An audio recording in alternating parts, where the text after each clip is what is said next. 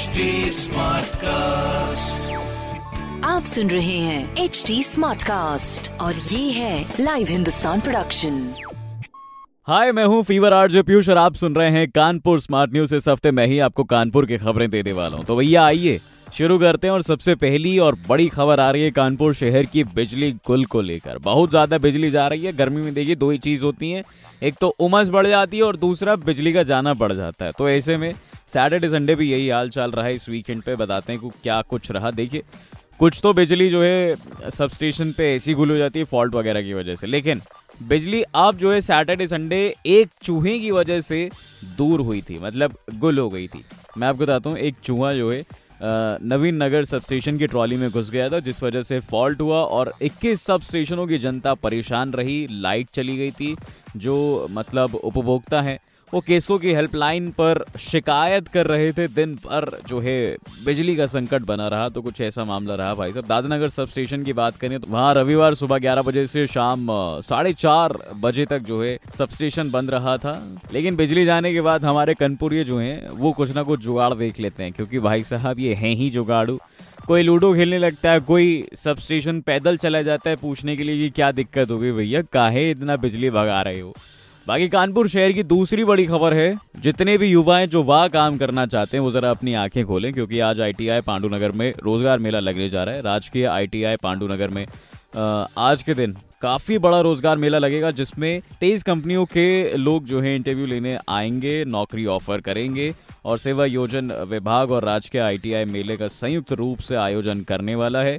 High school, inter, स्नातक और प्रस्नातक समेत जो है आईटीआई और पॉलिटेक्निक के बच्चे इसमें जो है शामिल हो सकते हैं आवेदन नौकरी के लिए कर सकते हैं। मेला प्रभारी लाल बंगला आईटीआई के प्रधानाचार्य अरुण मिश्र जी ने यह भी बताया कि मेला सुबह 10 बजे से शुरू हो जाएगा। शैक्षिक और अनुभव प्रमाण पत्र के साथ सभी आ सकते हैं और इस मेले में जो है शामिल हो सकते हैं। तो जितना हो सकता है उतना लाभ उठाइए। माय गॉड कुछ ज़्यादा हिंदी नहीं हो गई आज? कानपुर शहर की तीसरी बड़ी खबर है भैया साइबर क्राइम से जुड़ी। अ, नहीं नहीं। हुआ नहीं है किसी के साथ, लेकिन होने से अब रुक सकता है बहुत आसान तरीके से। अभी देखिए हमारे कानपुर शहर का जो आईआईटी है, वो दिन पर दिन कुछ ना कुछ करते रहते हैं। और अच्छे वैज्ञानिक जो हैं, हमें कानपुर शहर के आईआईटी में मिले हैं, जिन्होंने एक ऐसा टूल सिस्टम विकसित किया है जो भैया साइबर क्राइम को रोक सकता है। Exactly exactly. जो ये लगातार साइबर क्राइम्स बढ़ रहे हैं, इनसे लोग परेशान हैं, जिसमें लोग फंस तो जाते हैं, लेकिन निकलना नहीं जानते हैं। तो ऐसे में हमारे कानपुर शहर के आईआईटी ने एक ऐसा टूल सिस्टम बना दिया है भैया, जिस अपराधी को पकड़ना काफ़ी आसान हो जाएगा। वैज्ञानिकों ने जो है डीजीपी समेत पुलिस के वरिष्ठ अधिकारियों के समक्ष इस टूल सिस्टम को डेमो भी बनाकर प्रस्तुत किया था।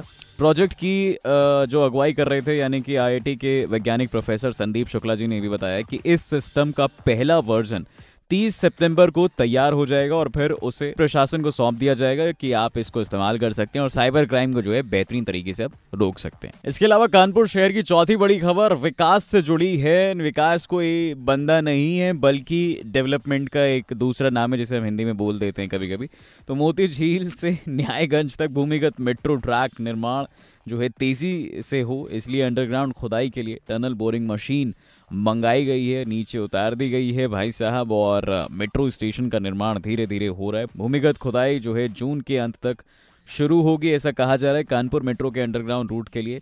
बड़ा चौराहा पर टनल मशीन को असेंबल कर उतार दिया गया है और अब बाकी उपकरण भी जो है नीचे उतारे जा रहे हैं ताकि पूरा काम जो है प्रॉपर तरीके से हो जाए। कितना सही रहेगा ना मतलब यार अंडरग्राउंड मेट्रो स्टेशन वो भी हमारे कानपुर शहर में। अरे यार, गुरु मतलब देखने वाली बात होगी भाई साहब। वैसे ये चीज़ आपको बता दें कि शहर के चुन्नीगंज से लेकर ट्रांसपोर्ट नगर तक मेट्रो स्टेशन जो है बनेगा। मेट्रो ज़मीन के नीचे दौड़ेगी। इस कारण जो है चुन्नीगंज, नवीन मार्केट, न्यायगंज और बड़ा चौराहे के स्टेशनों को बनाने का काम भी तेज़ी से कराया जा रहा है। तो कुछ ऐसा मामला जो है डेवलपमेंट, यानी कि विकास से जुड़ी खबर का है। बाकी कानपुर शहर की पांचवी बड़ी और आखिरी खबर, गर्मी से जुड़ी है, गर्मी का पारा धीरे धीरे बढ़ रहा है भैया। कानपुर लगातार प्रदेश का सबसे गर्म शहर बना रहा, रविवार के दिन भी मैं अपना बताऊँ, मैं निकल गया था जूस वगैरह पीने के लिए और कुछ छोटा सा काम था, वो करने निकला था तो भाई साहब एकदम झुलस गया गर्मी में निकलते ही बाहर।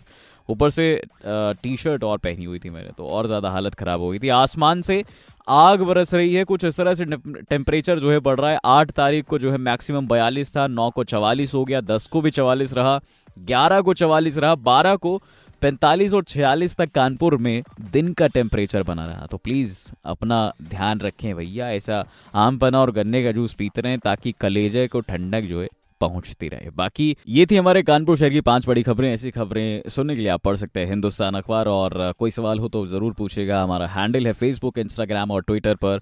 At the rate H T Smartcast बाकी ऐसे पॉडकास्ट सुनने के लिए daily log on to W W W dot H T Smartcast dot com आप सुन रहे हैं एच टी स्मार्ट कास्ट और ये था live Hindustan production HD Smartcast.